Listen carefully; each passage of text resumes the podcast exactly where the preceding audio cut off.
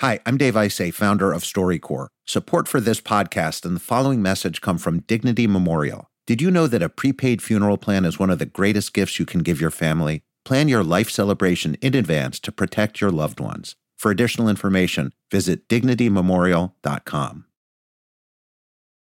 It's Friday morning. You're in your car driving to work, stuck in traffic, can't wait for the weekend to begin. You're listening to the news on the radio. It's all bad. And then you hear this. Since May 2005, when that music starts on NPR's Morning Edition, listeners know that they are about to hear a StoryCorps interview. And that music has created a sort of Pavlovian response in millions of people. They know they are about to cry. Yeah, and we've thought a lot about this over the years. Why does StoryCorps make you cry? I think there are a bunch of reasons, but a big one is that one of the things that StoryCorps does is it connects people. And that happens in the booth between the two people having the conversation, but it also connects those people with us, the ones who get to listen to that conversation. And so we're going to spend the rest of this episode with two stories that generated a response so strong in listeners that the StoryCorps participants even got something in return. We're calling this episode Love Letters. You'll find out why as we move through the stories. I'm Michael Garofalo. And I'm Jasmine Morris. From NPR, this is StoryCorps Then and Now, a celebration of 20 years of StoryCorps.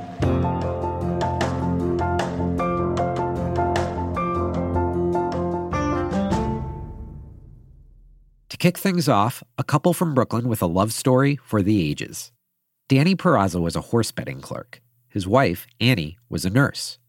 When they came to StoryCorps, Danny and Annie had been married for 25 years. And during their interview, they talked about what happened on their very first date. She started to talk, and I said, Listen, I'm going to deliver a speech. I said, At the end, you're going to want to go home.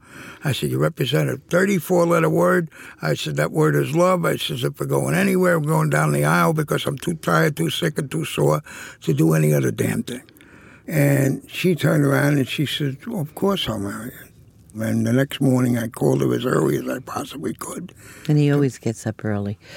to, make, to make sure she hadn't changed her mind. And she hadn't. And uh, every year on, on April 22nd around 3 o'clock, I call her and ask her if it was today, would she do it again? And so far the answer's been the same. Yeah, 25 times yes. you, you see, the thing of it is, I always feel guilty when I say I love you to you, and I say it so often. I say it to remind you that as dumpy as I am, it's coming from me. It's it's like hearing a beautiful song from a busted old radio. and it's nice of you to keep the radio around the house. If I don't have a note on the kitchen table, I think there's something wrong. You write a love letter to me well, the only morning. thing that could possibly be wrong is I couldn't find a silly pen.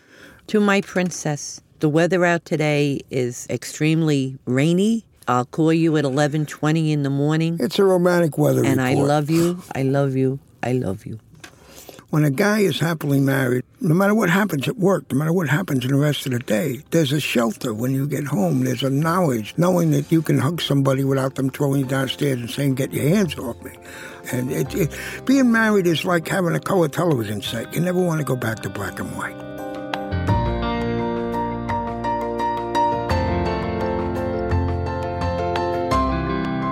So that conversation wouldn't be the last time we'd hear from Danny and Annie. In fact, Danny did a bunch of interviews. This is the latest in what is becoming the Chronicles of Peraza. He came back with Annie. Okay, my name is Dan Peraza. I'm uh, 67, I think. 66. 66. You want to be 67? Be I look 67. 67. He interviewed baseball umpires and cops that he knew, anyone he could get into the booth. He'd even call us here at StoryCorps at least once a week with an update. In fact, once he called and said, Hey, I just had cataract surgery. You need me to come in and talk about it? Danny and Annie embodied the spirit of StoryCorps, that thing that Studs talked about in our last episode, celebrating the uncelebrated. Danny once told us that he loved StoryCorps because all his life, people had been telling him to shut the hell up. But we asked him to keep talking. And listeners fell in love with them too. Here's Annie at the Library of Congress speaking at a StoryCorps event. We flew down and I had to go to the bathroom. So I go into the bathroom and I come out and there's there's a woman washing her hands and I'm watching watching her hands. I'm a nurse by profession, and I know she's a nurse. I said, "Oh, you here for a conference?" So she says, "Yes." She's, "What are you here for?" I says, "I'm here for a press conference for National Public Radio," and she says. Oh, I listen National Public Radio all the time. She says, just a few months ago, there was this couple that was on. and I said to her, pardon? She says, yes, Annie and Danny. I says, well, I'm Annie. Where's Danny? She runs out, hands still wet, and she says, hi, I heard you. Is it true? Do you really write the letters? And I'm standing there going, wow. And I never knew, like, what radio does for people. We've had so much fun. Thank you.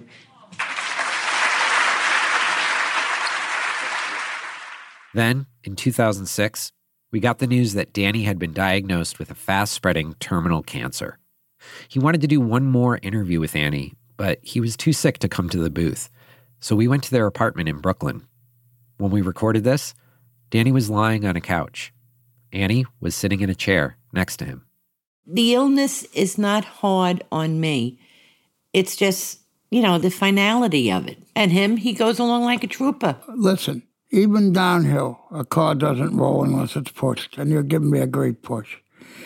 The deal of it is, we try to give each other hope, and not hope that I'll live, hope that you'll do well after I pass Hope that people would support her. Hope that if she meets somebody and likes him, she marries him. You know, he has everything planned. You know. I'm working on it. She said it was her call. She wants to walk out behind the casket alone. I guess that's the way to do it because when we were married, you know how your brother takes you down, your father takes you down? She said, Well, I don't know which of my brothers to walk in with. I don't want to offend anybody. I said, I got a solution. I said, You walk in with me, you walk out with me. And the other day, I said, Who's going to walk down the aisle with you behind the casket? You know, to support her. And she said, Nobody. I walked in with you alone. I'm walking out with you alone. Mm-hmm. There's a thing in life where you have to come to terms with dying. Well, I haven't come to terms with dying yet. I want to come to terms with being sure that you understand that my love for you up to this point was as much as it could be, and it'll be as much as it could be for eternity. I always said the only thing I have to give you is a poor gift, and it's myself. And I always gave it. And if there's a way to come back and give it, I'll do that too. Do you have the Valentine's Day letter there? Yeah.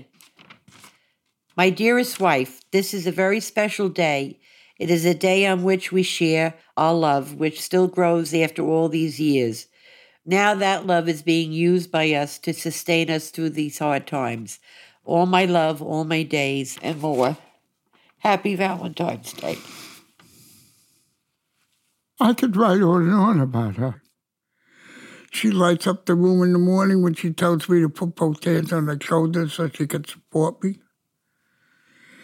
She lights up my life when she says to me at night, Wouldn't you like a little ice cream?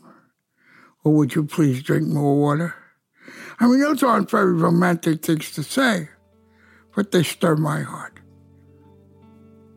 In my mind, in my heart, there has never been there is not now and never will be another Annie.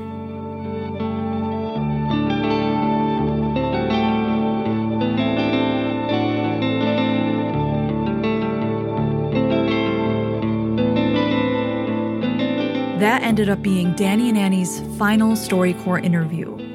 We recorded it on a Thursday, broadcast it the next Friday, and Danny died that afternoon. Since then, one of the most common questions we get here at StoryCorps is whatever happened to Annie? Well, we'll let her tell you. I live with the philosophy that Danny and I always had. It was never say goodbye. And I miss my letters from Danny. I do. But after Danny died, I had received 1,300 letters of condolences. I mean, I got letters as far away as Beijing, China you know, or Paris, France. My English is not too well. Please excuse me. I wish to send my condolences. So I would read one a day because Danny wrote me a love letter every day. You know, like like people say, you must miss Danny terribly. No, it was an honor to be married to him. So it's not terrible that I had the time to be with him. You know, life is too short. You come and you're gone. But Danny didn't go. He's not gone because of StoryCorps.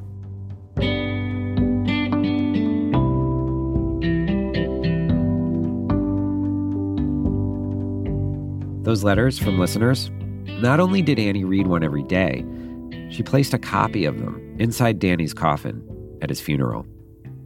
We're going to read a couple of those letters to you now. Dear Danny and Annie, your story makes me want to climb tall mountains and rejoice in the name of love. It makes me want to run out tomorrow morning and marry the love of my life. In 20 years, I will be telling my grandchildren about the stories of an amazing couple that I never met, but felt as if I knew all my life. And here's another. Thank you for sharing your deep love, friendship, and joy with all of us. I heard your voices, your words, and I will never be the same. Now I am connected with you too. Now I walk with a little more love in my heart. Letters for Annie like these continued to come in over the years. They were actually mostly emails, and Annie didn't have an email address, so we'd print them out and then send them along to her. But then, in August 2021, Annie Peraza died from COVID. She was 79. Annie said Danny would always be around because of StoryCorps. Well, she will too. Stay with us.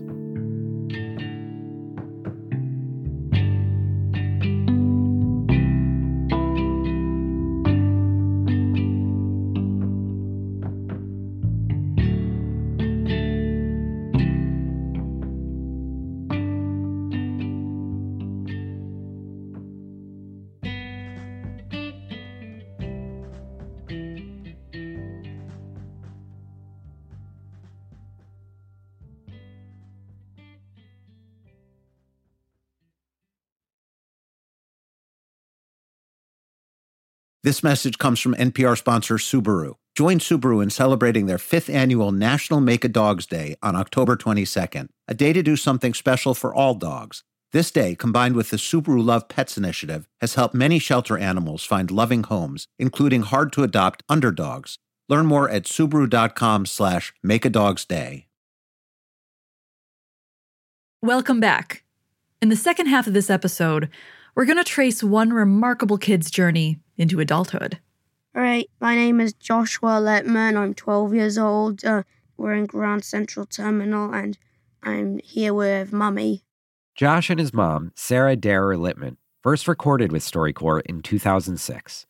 Josh was an eighth grade honors student, but was having a tough time socially. He'd been diagnosed with autism spectrum disorder as a small child. He struggled with social cues and could have obsessions. Back then, it was animals. From a scale of 1 to 10, do you think your life would be different without animals? I think it would be an eight without animals because they add so much pleasure to life. How else do you think your life would be different without them? I could do without things like cockroaches and snakes. Well, I'm okay with snakes as long as they're not venomous or like can constrict you or anything. Yeah, I'm not a big snake person. But cockroach is just the insect we love to hate. Yeah, it really is. Have you ever felt like life is hopeless? Um, when I was a teenager, I was very depressed. And I think that can be quite common with teenagers who think a lot, you know, and are perceptive. Am I like that? You were very much like that. Do you have any mortal enemies? I would say my worst enemy is sometimes myself, but I, I don't think I have any mortal enemies. Have you ever lied to me? Hmm. I probably have, but I try not to lie to you, even though sometimes the questions you ask make me uncomfortable. Like when we go on our walks, some of the questions I might ask. Yeah, but you know what? I feel it's really special that you and I can have those kind of talks, even if sometimes I feel myself blushing a little bit. Have you ever thought you couldn't cope with having a child? I remember when you were a baby, you had really bad colic, so you would just cry and cry. And What's I didn't know colic? what. It's when you get this stomach ache and all you do is scream for like four hours Even a louder than Amy does? You were pretty loud, but Amy's was more high pitched. I think it feels like everyone seems to like Amy more. Like she's like the perfect little angel. Well, I can understand why you think that people like Amy more, but being friendly comes easily to Amy. Whereas I think for you, it's more difficult. But the Yeah, people who like- take the time to get to know you love you so much. Like Ben or Eric or Carlos. yeah, and Like I have better quality friends but less quantity. I would I wouldn't judge the quality, but I think I mean, like first it was like Amy loved Claudia, then she hated Claudia. She loved Claudia, yeah, part, then you know she what? hated Part of, Claudia. part of that's a girl thing, honey. The important thing for you is that you have a few very good friends, and really, that's what you need in life. Did I turn out to be the son you wanted when I was born? Like, did I meet your expectations? And You've exceeded my expectations, sweetie, because you know, sure, you have these fantasies of what your child's going to be like, but you have made me grow so much as a parent because you think well, I was the one who made you a parent. you were the one who made me a parent. That's a good point. But also because you think differently from, you know, what they tell you in the parenting books. Yeah. I really had to learn to think out of the box with you. And it's made me much more creative as a parent and as a person. And I'll always thank you And that for helped that. when Amy was born. And that helped with Amy was born, but you are just so incredibly special to me. And I'm so lucky to have you as my son.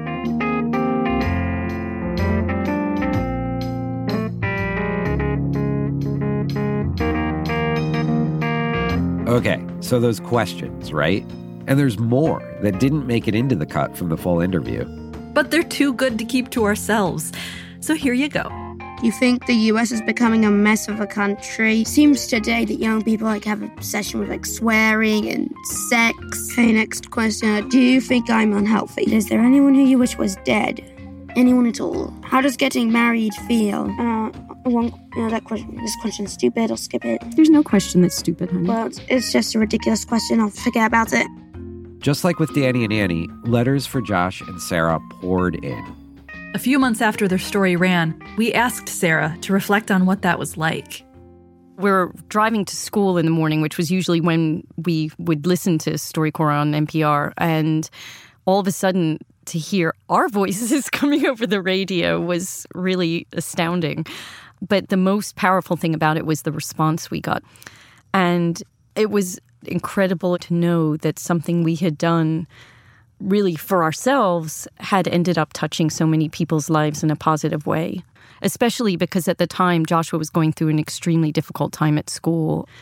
And we got over 500 emails from people saying what an amazing, intelligent, wonderful person he was. And it was just a huge boost to his self esteem at a time when he really needed it.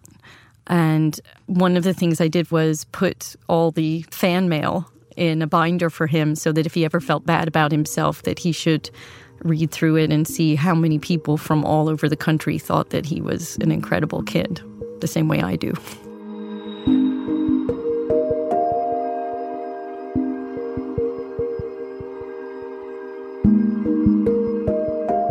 Five years after that first conversation, Josh and Sarah sat down again for StoryCorps. Josh had just started college. He was depressed, and Sarah was worried. Does it bother you to think of home? I miss it. Yeah. You know, I miss the dogs and everything. You miss the dogs? And you. And so, how would you react if, like, I failed, Failed your classes or failed my classes, failed college? Well, if you came to me first and said, Look, I'm having a really tough time, that's one thing. But if you just sort of announced to me that you failed, then I'd be upset because I know how much potential you have. Is there anything you want to tell me? What do you mean? Or was that a hypothetical that was just question? like a hypothetical question. Okay. Yeah. All right. Josh ended up leaving school later that semester and moving back home. But he tried again, and in 2017, he had this conversation with his mom. Well, Josh, you just graduated from college. Mazel tov. Thank you. I mean, you certainly did really well. Eh. You graduated with honors. Yeah, but not great honors. Uh, Josh, it's been an interesting road. tell me about it. From the beginning, I thought like I wasn't ready, I know. I pressured you to go. and ended up at being a disaster. I'm sorry about that. I screwed up. And that really made me doubt my judgment as a mother. Do you remember when I called you? I asked you if you were thinking of hurting yourself. Yeah, I do remember that. You said no, but I said, I'm coming to get you tomorrow. Mm. But I think you've come a long way. One thing that was a really pivotal moment was when mom died. When we found out, I fell apart so completely in that moment. I remember. Yeah. You know, like I had spent my life looking after you, but for the first time, you had to look after me. I mean, I'm sure. I mean, Amy would have done the same thing. I mean, I'm sure she would, but she wasn't there. You Yeah. were, and you were a rock. It's hard to find a silver lining in losing my mother, yeah. but I've always tried to think of that as the gift that mom gave me. So, do you remember what I said to you at your bar mitzvah? You said a lot of things. My bar mitzvah. What are you thinking of? I quoted Shakespeare to you. Above all, to thine own self be true. Well, yeah. Sorry, go on. you know, I said it to you then, and I want to say it to you now as you're about to enter the world because you've got an amazing brain. Hmm. and just go out there and use it to do good things. And I know you will. Thank you. I love you. I love you too.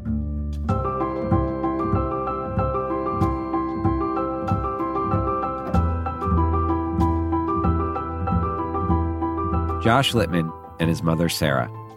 As we said, they recorded that last interview in 2017, and we can bring you up to date with their story. Sarah is now a successful young adult novelist. She just wrapped up her 20th book. And this fall, Josh started a graduate program in library science and hopes to someday work at the Library of Congress, where all his StoryCorps interviews are housed.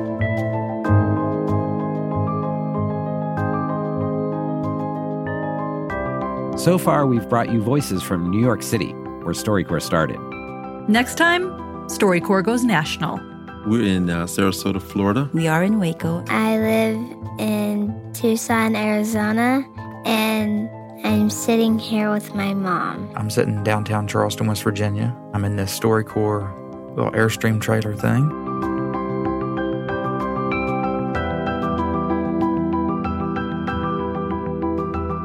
This episode was produced by Jud Esty-Kendall with Max Jungreis. Our technical director is Jarrett Floyd. Art for this episode was created by Liz McCarty. Special thanks to Sarah Kramer, Katie Simon, Nick Yulman, and Emily Jansen.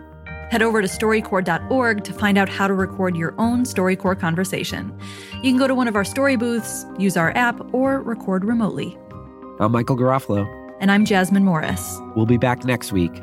Thanks for listening.